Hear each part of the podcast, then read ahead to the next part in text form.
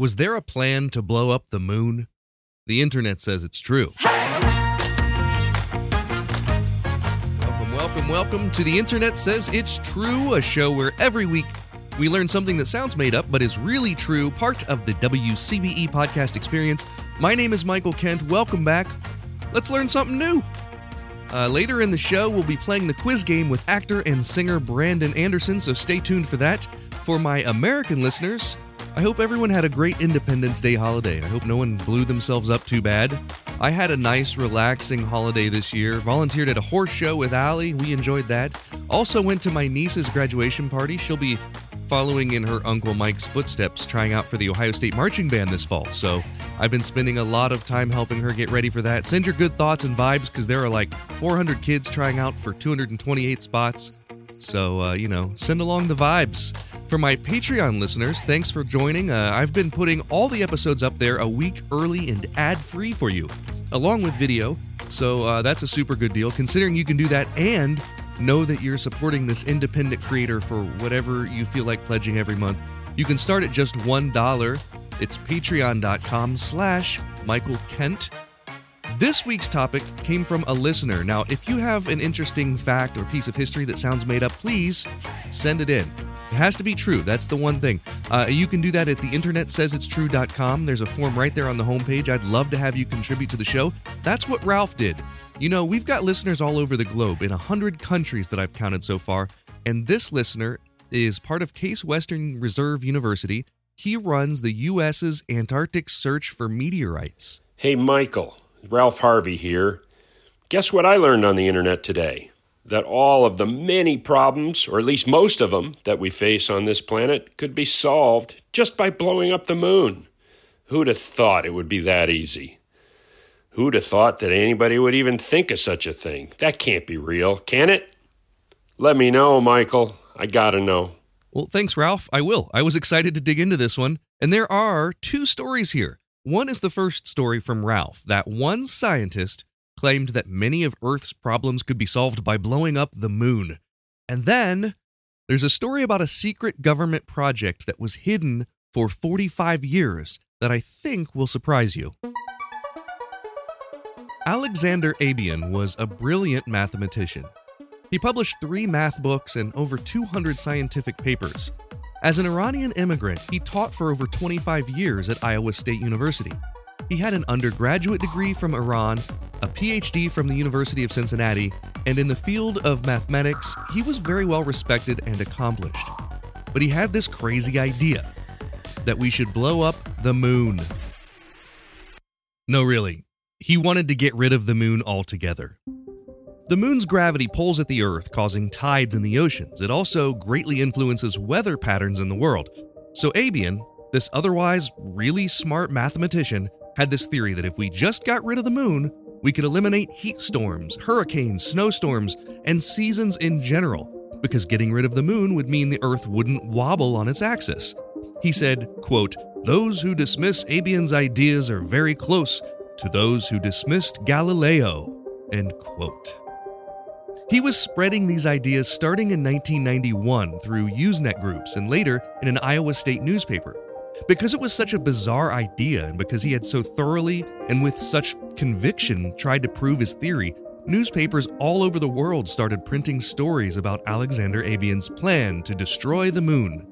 His plan was to drill a giant hole in the moon, fill it with a nuclear explosive, and detonate it remotely from Earth.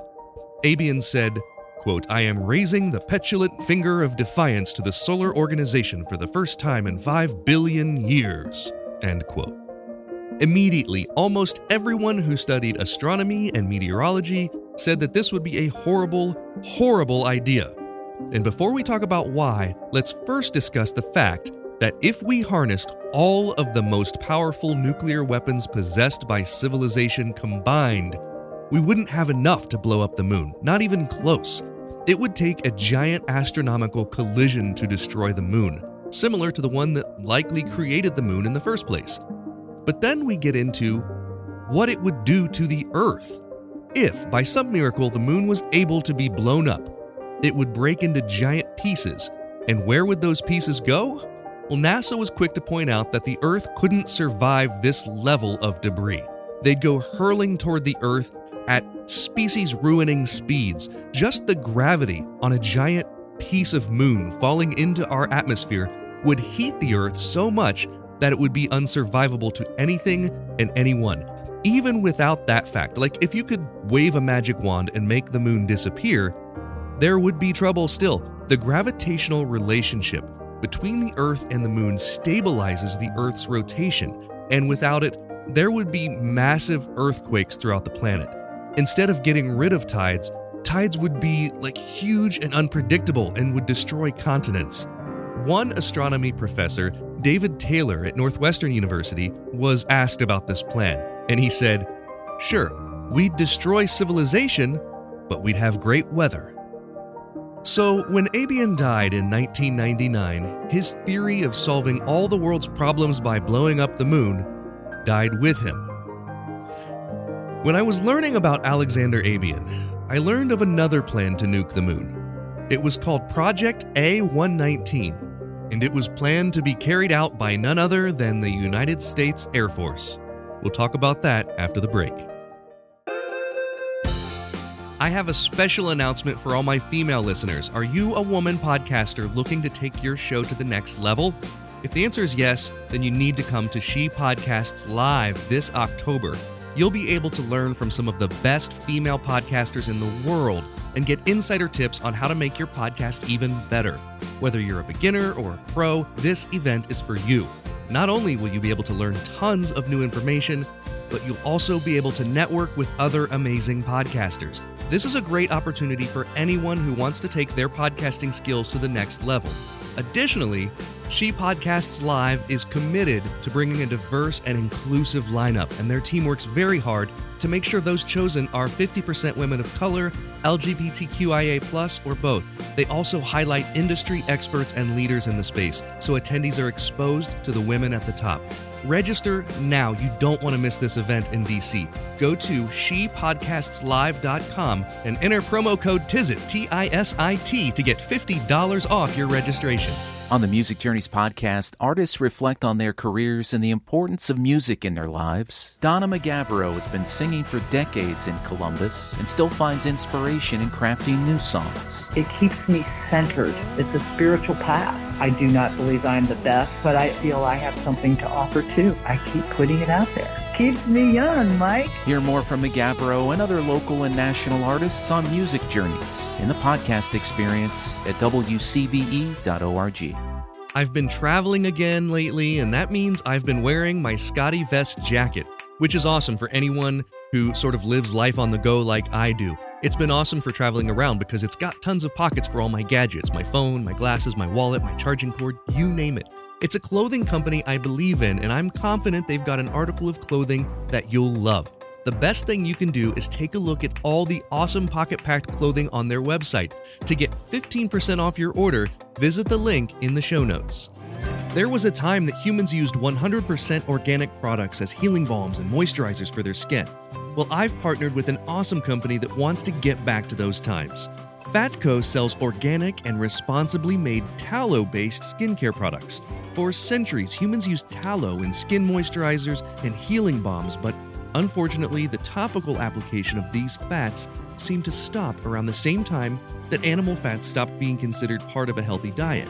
A lot of modern skincare products do more harm than good by stripping your skin of its natural oils. Let's change that. You can try them out now at fatco.com and get 15% off your order by using my promo code INTERNET. Go to theinternetsaysitstrue.com slash deals for the link. Let's get back to our story. In October of 1957, Sputnik scared the crap out of America. America had seen itself as technologically advanced after World War II and was starting to learn that there were certain areas where the Soviet Union was catching up. The Soviets had previously been seen as sort of technologically primitive, but the USSR put their foot on the gas when it came to educating and training scientists. They were creating two to three times as many scientists per year as the US, and all of this came to a head when Sputnik 1 was launched. The Soviet Union was the first to send a man made object into orbit around the Earth. This man stands on the threshold of outer space. It's the biggest story of the year, possibly the number one story of the century. This launching of the Russian satellite, which brings into the realm of possibility all those wild science fiction stories of interplanetary travel. This story of the Russian satellite burst upon a startled world early in October. Russia announcing she had shot a man made moon 560 miles into space, where it was circling the Earth at the dizzy speed of 18,000 miles per hour. Now, the Sputnik satellite itself wasn't anything super technologically advanced. It was just a 23 inch sphere of aluminum that did nothing but broadcast a radio beep. But the way that they got it into space was pretty frightening. If the Soviets could put a satellite on a rocket and send it into space and into low Earth orbit, they could put a nuclear warhead on a rocket and send it anywhere in the world. That was the fear. With the Sputnik 1 and the R 7 Semyorka ICBM that launched it, the world got a lot smaller, and that was terrifying. The US scrambled to get a satellite into space, and it's not that they hadn't already been trying. Project Vanguard was the US's attempt at launching a satellite into orbit, and it would have beat the Russians' attempt by a month if they hadn't been faced with a laundry list of issues and delays. Two months after Sputnik, the first US Vanguard attempt ended in a failed launch. The rocket fell to Earth and exploded. What happened is already unhappy history.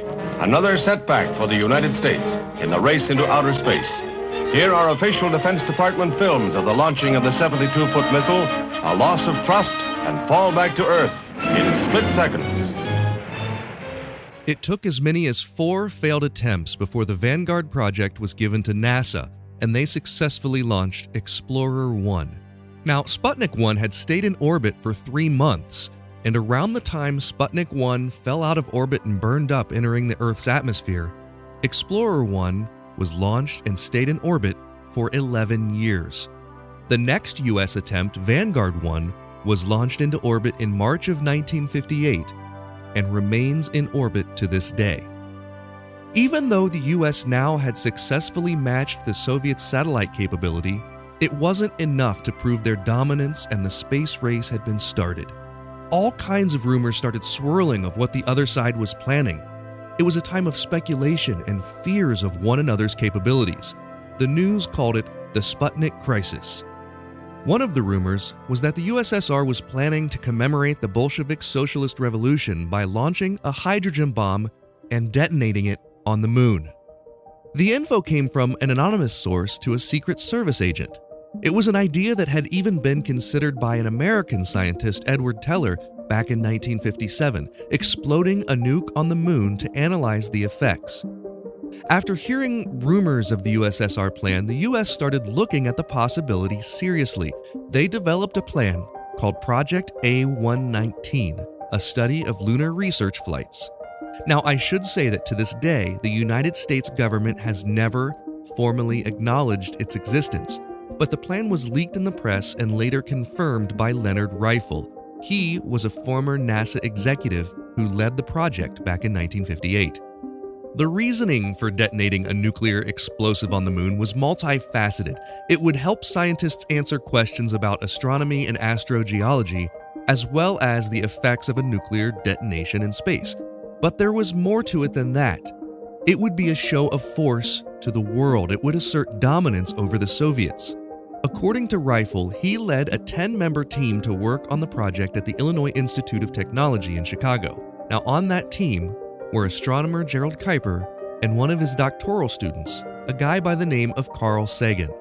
It was Sagan who had the job of doing the necessary calculations to determine whether or not the explosion would create a cloud of dust that would prevent it from being seen from Earth.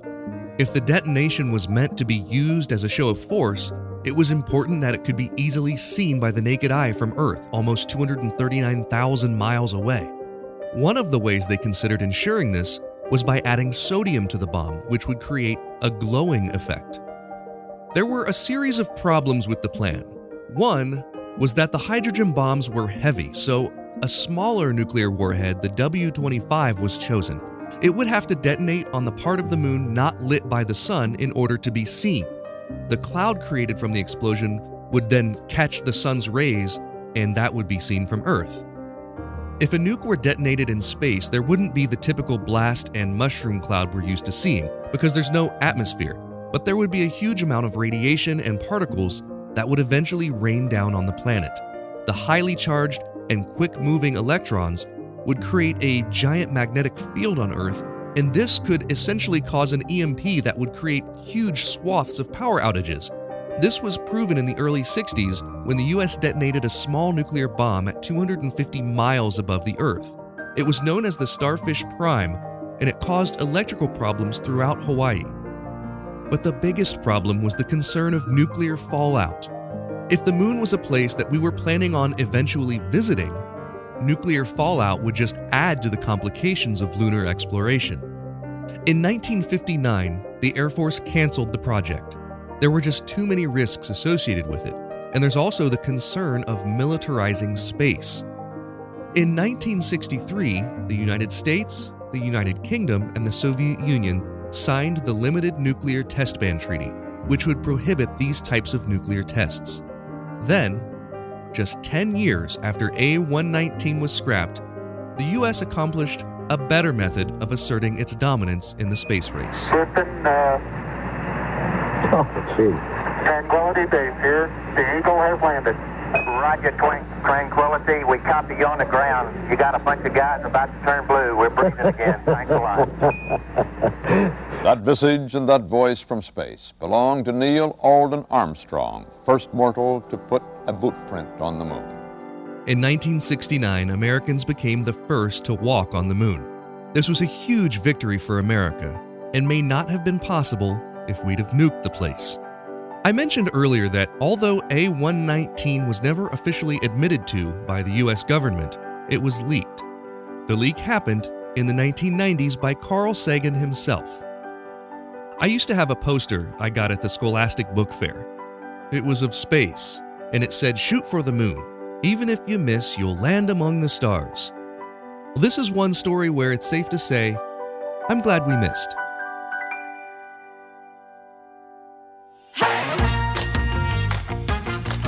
It's time for the part of the podcast where I call a friend, and today we're calling Brandon Anderson. Brandon is a talented actor and singer. I've worked with him at Shadowbox Live in Columbus, Ohio, and he joined the podcast once before. Super happy to have him back. Welcome back on the show, Brandon. How are you? Uh, fantastic! It's so great to be here, Mike. I'm telling you, it, it is, it is, it's one of my favorite things to do is to sit and talk. Yeah. Uh, Well, podcasting style. I, I asked you back because I had a great time talking to you last last episode. What what did I have you on? What did we talk about before? Do you remember? Uh, it was Lincoln. Um, Was it habeas? Uh, It was habeas corpus. It was Yes, habeas the corpus. suspension of habeas corpus. That's a great episode. Um, and that one I, I thought was really sort of timely because it was a time when like you know politicians were calling for the jailing of political opponents and that type of thing. So, right. uh, so for Right. this one, it's a little different. But before we get into that, how have you been? What's new?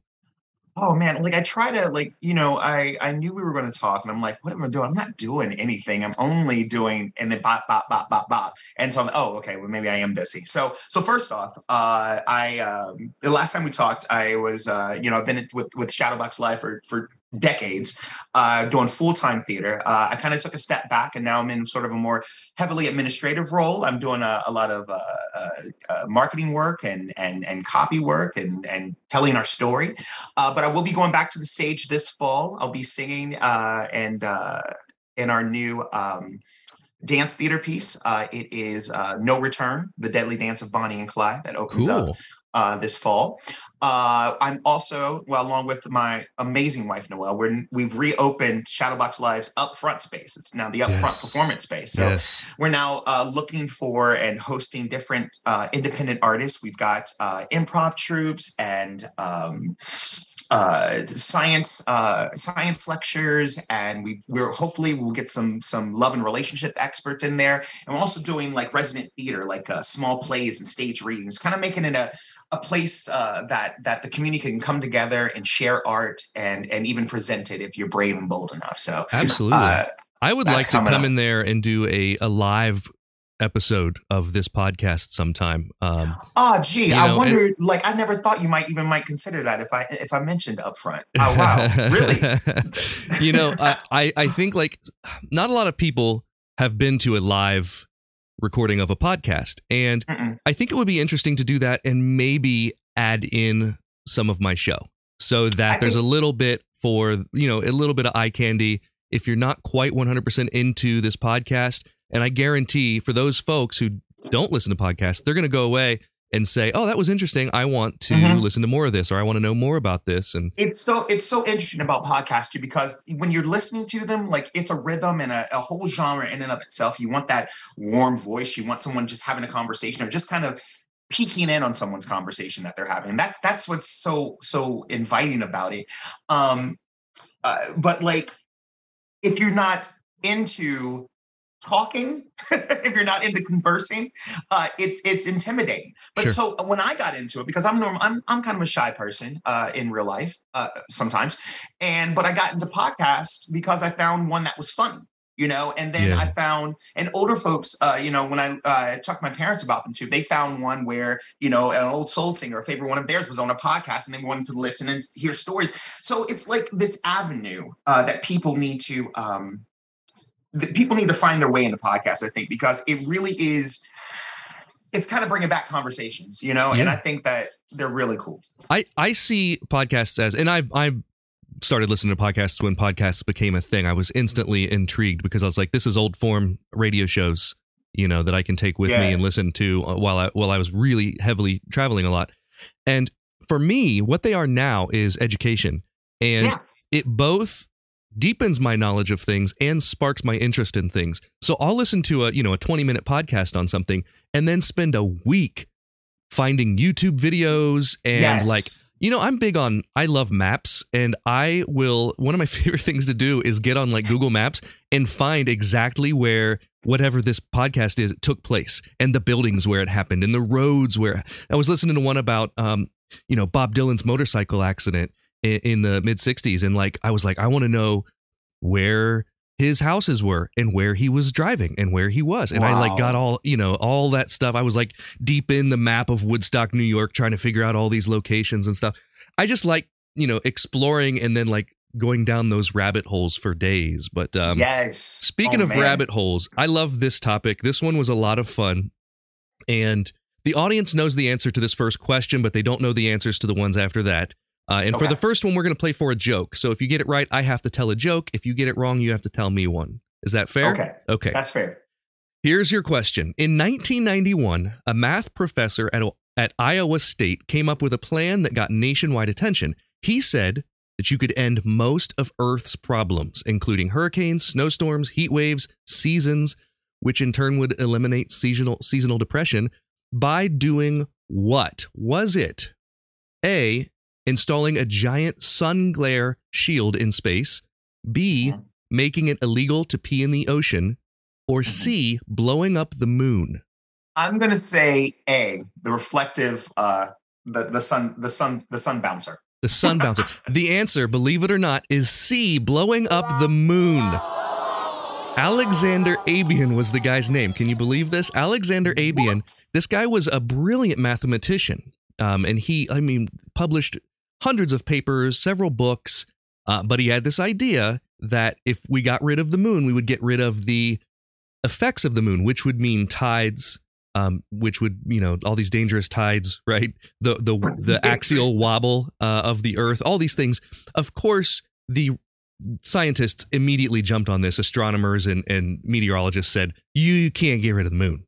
Um, a, we don't have a way to get rid of the moon, but you know, even if we could get rid of the moon, we don't have weapons powerful enough. Even if we could, it would be disastrous because I saw one guy sort of um, explain it as if you were, you know, you had a, a weight like a hammer toss, right? And if you had a Uh-huh, weight yeah. and you're spinning Yeah. around, that sort of stabilizes you.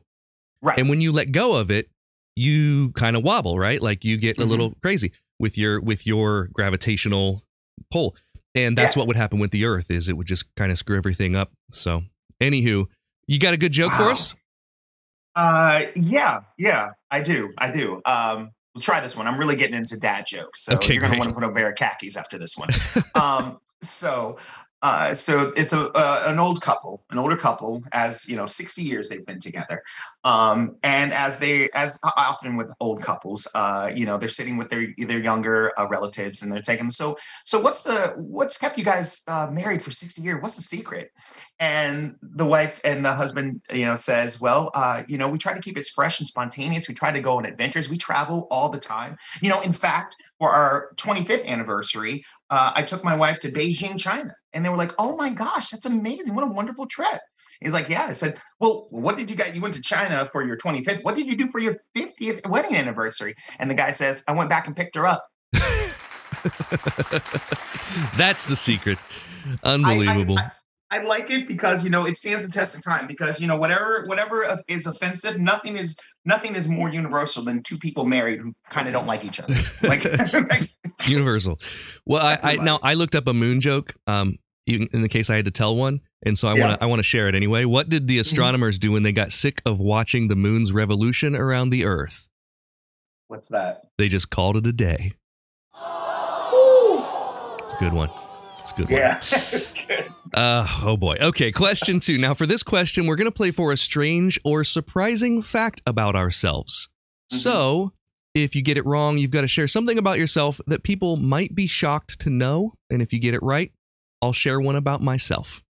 okay cool In the Middle Ages, scientists and philosophers believed which one of these things about the moon? A. A full moon caused seizures, fever, and rheumatism. B. Exposing a patient to an eclipse could cure them of typhoid. Or C. The moon was inhabited by a hostile breed of aliens and kept the earth lit at night to keep an eye on humans. i'm gonna go with b Exposing a patient to an eclipse could cure them of typhoid. The answer is A. A full moon caused seizures, fever, and rheumatism. Now, because of this apparent connection between the moon and unusual behaviors, the afflicted were called lunatics. Lunatics. Yes, literally meaning moon sick. Lunatics. That's where the name lunatics comes from. Yes, yes. Yep. All right, so tell me something surprising or strange about Brandon Anderson. Uh, it's not surprising they're strange well i guess it's surprising um, but I, I don't know how many people i can tell but i auditioned for jeopardy uh last month You did. You and now, Yeah, I now you're not allowed to share any sort of results of this at this point. I'm sure. no absolutely not no i'm not That's Uh, exciting. Yeah, yeah, yeah. So, uh, but yeah, I made it to the final round, and we got it. And I went to an, uh, an online uh, testing, and I passed that, and then I passed the interview, and then I did a final round with uh with uh I did a mock Jeopardy round with other people. And Yeah. here's the thing: now this is Jeopardy, right? Yeah. So you, you think like with all the there's all kinds of buzzer systems and things that you can do online, all sorts of Zoom toys that we learn to play with. In Jeopardy, if when you're doing Jeopardy online, and when they want or in the interview, when you have an answer, you're just supposed to take a pen and just do this in front of the camera so they they can find you. Wow. That's it. That's it. That's And low guess tech. That's, that's low tech as hell. And I guess that's why you can get a million five on that show or something. I don't That's know. but- crazy. Now, I feel like there needs to be sound. Like that's a sound. What if two people, you know, that click isn't especially on Zoom when sound cancels out other sound.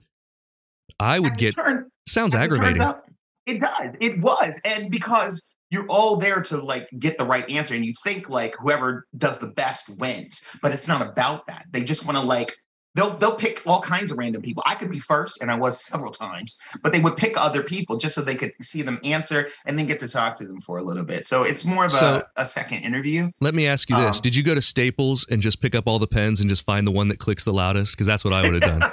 No, what I did though, I I I wasn't ready. Like I read the instructions twice. I'm like, are you serious? Because I, uh, I I just have a pen. So I grabbed the first thing that was on my desk, which was a mechanical pencil. Okay. So by the end of the game, um, my lap is covered in lead.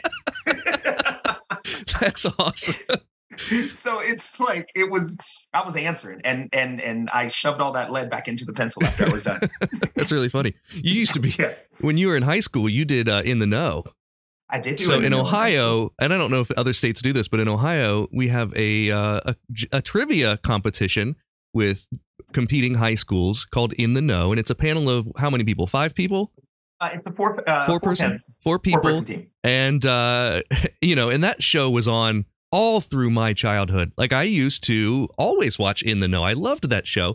And you It did great. you did that. You shared a clip the other day of you answering a question about Bone Thugs and Harmony. I did. And when you did that, I got onto a Bone Thugs and Harmony kick, and I was looking at their Wikipedia page, and I learned the original name of Bone Thugs and Harmony in, from Cleveland, Ohio, Band Aid Boys. Isn't that amazing? It is amazing and brave too, because that was a short-lived fad. You Oh. know, when people were wearing band-aids. I don't They- even they- know if it they- had anything to do with that fad. It probably did. maybe, but like it was a it was a Midwest thing, and like Nelly kind of peeked at it, but you put Yeah. a band-aid on the side. I Yeah. remember. Oh man, yeah. yeah. I remember the last when Bone was great, uh, was big, and when I was a sophomore in high school, we went to the Cleveland Museum of Art uh, just for a road, just for a field trip to because we were studying Renaissance art or whatever. So we went up there, but all we wanted to do was go to East 99 because that's where you find them. Start looking around when you get up there. Yeah, we were, we were. I think that was. I think I saw Bizzy. Uh, all right, moving on now. The um the next question is is we're gonna play f- an, for an IOU for a coveted. The internet says it's true sticker because I I ran out and Oh, okay. this has been the the stakes for question three. I wasn't going to order anymore, and I said last week I wasn't going to order anymore, and I am happy to report I am ordering more. So um, people that join Patreon can get those. Also, I send them to to guests who get the question right. They're very hard to come by. Oh wow. Here's your question. This is just a numbers thing. How many people have walked on the moon? Is it A 52, B 25, or C 12? Figure two man crews till 72. I'm gonna go with 12. The answer is 12. They were all Yes. Americans and they were all between the years of you knew this. I heard you doing the math in your head. You knew these years in the in your head already, right? Yeah, 69 to 73, I want to say. 72. 72. I did say 72. Yeah, 13 year span. Um that's not even a 13 year span. That's a 3 year span. I just I just don't math very well. Uh, so okay, in man. in 3 years those Apollo missions put 12 man 12 men on the moon and then we just decided we don't need to go back, we don't need to go back. leading Now everybody wants to go back. all the conspiracy theorists to say if it was real, we would have gone back. it is kind of amazing that we haven't been back. Uh, It- and I would say so too. Um, I was really hoping for a moon base by Yeah. now. right. M- most cartoons that I watched in the 80s said that that would be happening by now. So this this episode that we that we did this week, um, this is about not only this guy's idea to nuke the moon, but the Air Force had a plan to nuke the moon, to not destroy the moon, but to make a use it as a show of force before we started putting men on the moon as part of the space race. Uh, because the Soviets were going to do the same thing. They were planning on blowing up uh, a nuclear bomb on the moon as a show of force.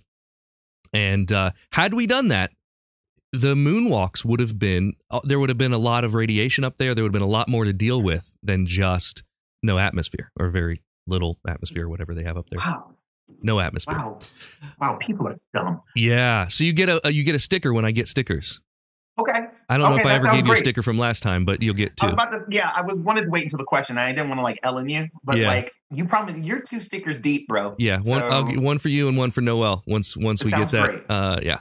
So for question 4, Uh-huh. um let's play for I didn't I didn't I didn't write stakes for this one. Let's do it for uh, like doing the dishes.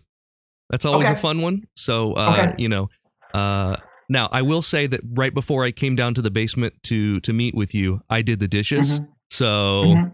I can just I don't have to do anything. You don't have to do anything. Yeah. Yeah. and I think yeah, I may have to put the tab in the dishwasher. I think I loaded it.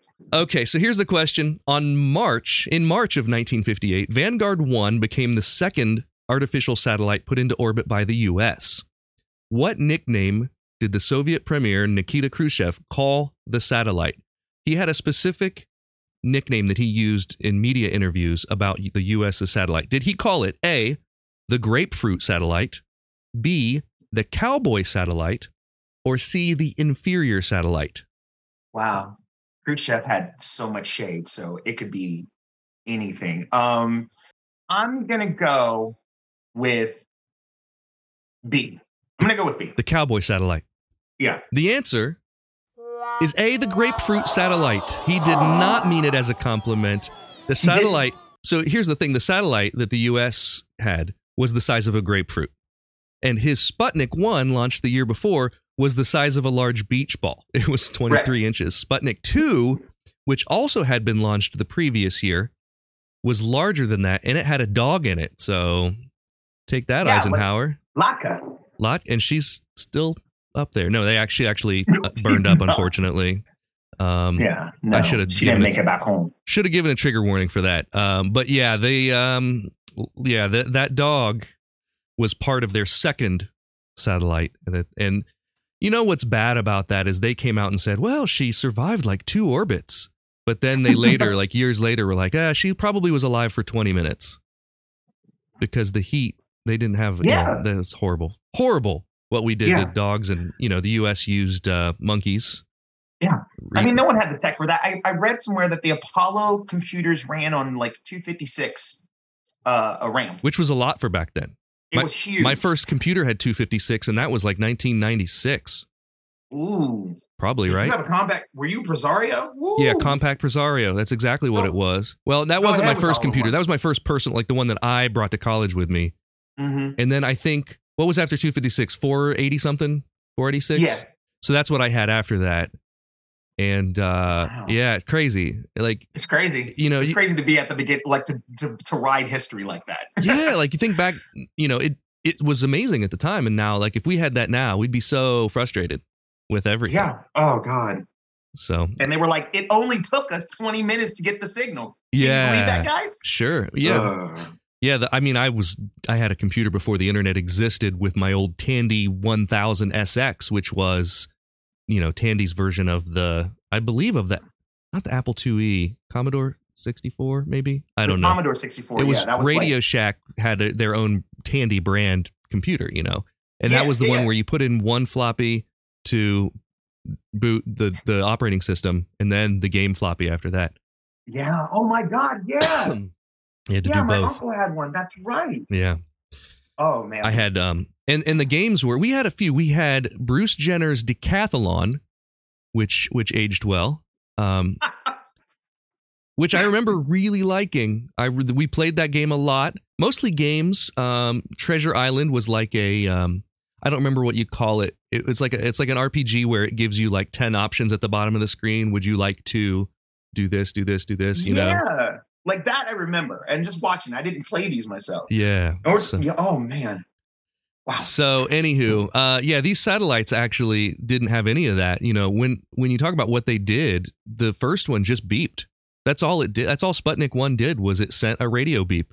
It had no technology in it other than to do that, and, and to have antennas which carried that that signal. So, Yeah. and What was our, what was it? Was Telstar the first one of ours, I think? uh, our first one was Explorer One, Explorer one. and then right. Vanguard One.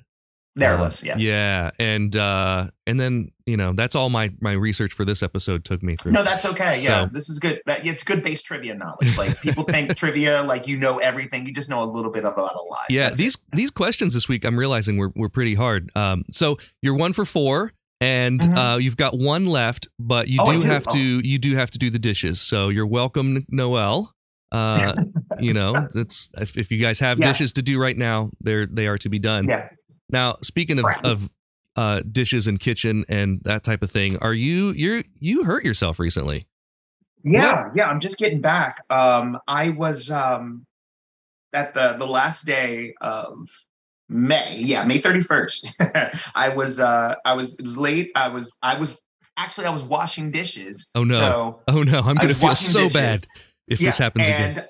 a glass started to roll off the counter, and I went to catch it, and so it wouldn't break. And I caught it, and when I picked it back up, I went ahead, I, I grabbed it, and when when I went to pick it back up, instead of setting it on the counter, I slammed it into the corner of the counter. Oh so no. the corner of the counter went through the glass like an arrow, and it shattered in my hand. oh geez. And so, yeah, I lacerated um, all the way down to the bone in just my one ring finger right here. So, oh right now it's healing. There's a little scar there. I just got, I had to do surgery on the 16th of, yeah, uh, May. May. So I'm about, about six, seven weeks out. So I did that. And They had to like reconnect is- tendons and stuff then, right? yeah, they had to reconnect tendons and nerves. They did like micro sutures in there. So right now we're working on getting this bad boy Straighten uh, back out. bending and straighten back up. Oh, but yeah, hopefully I'll be able to make a fist by Labor Day. Oh So- my gosh. Well, I'm sorry, man. That that sounds painful. I'm glad that you're healing up.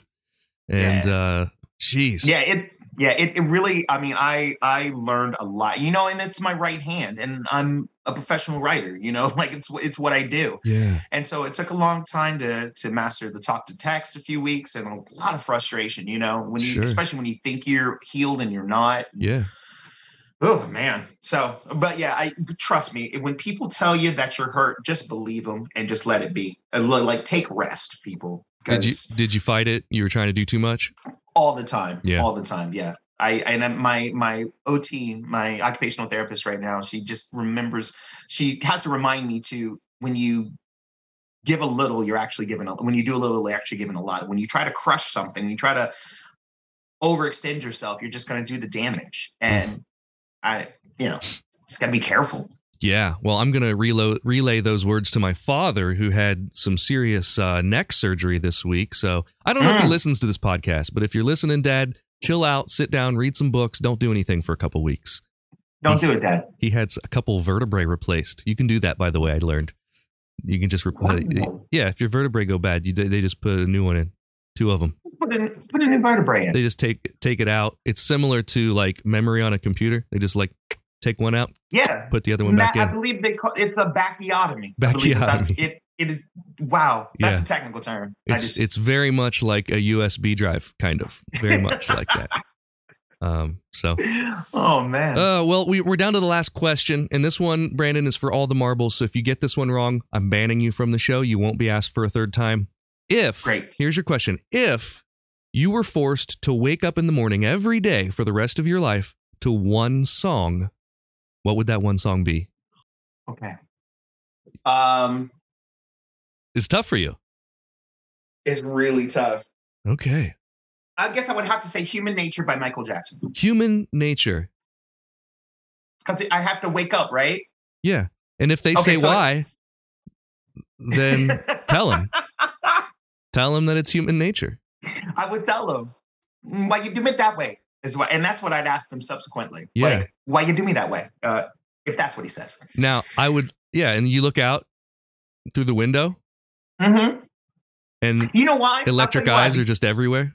That- it It's too early. right there, if, if electric eyes are ever, it's too early. You need to wait until the sun comes out.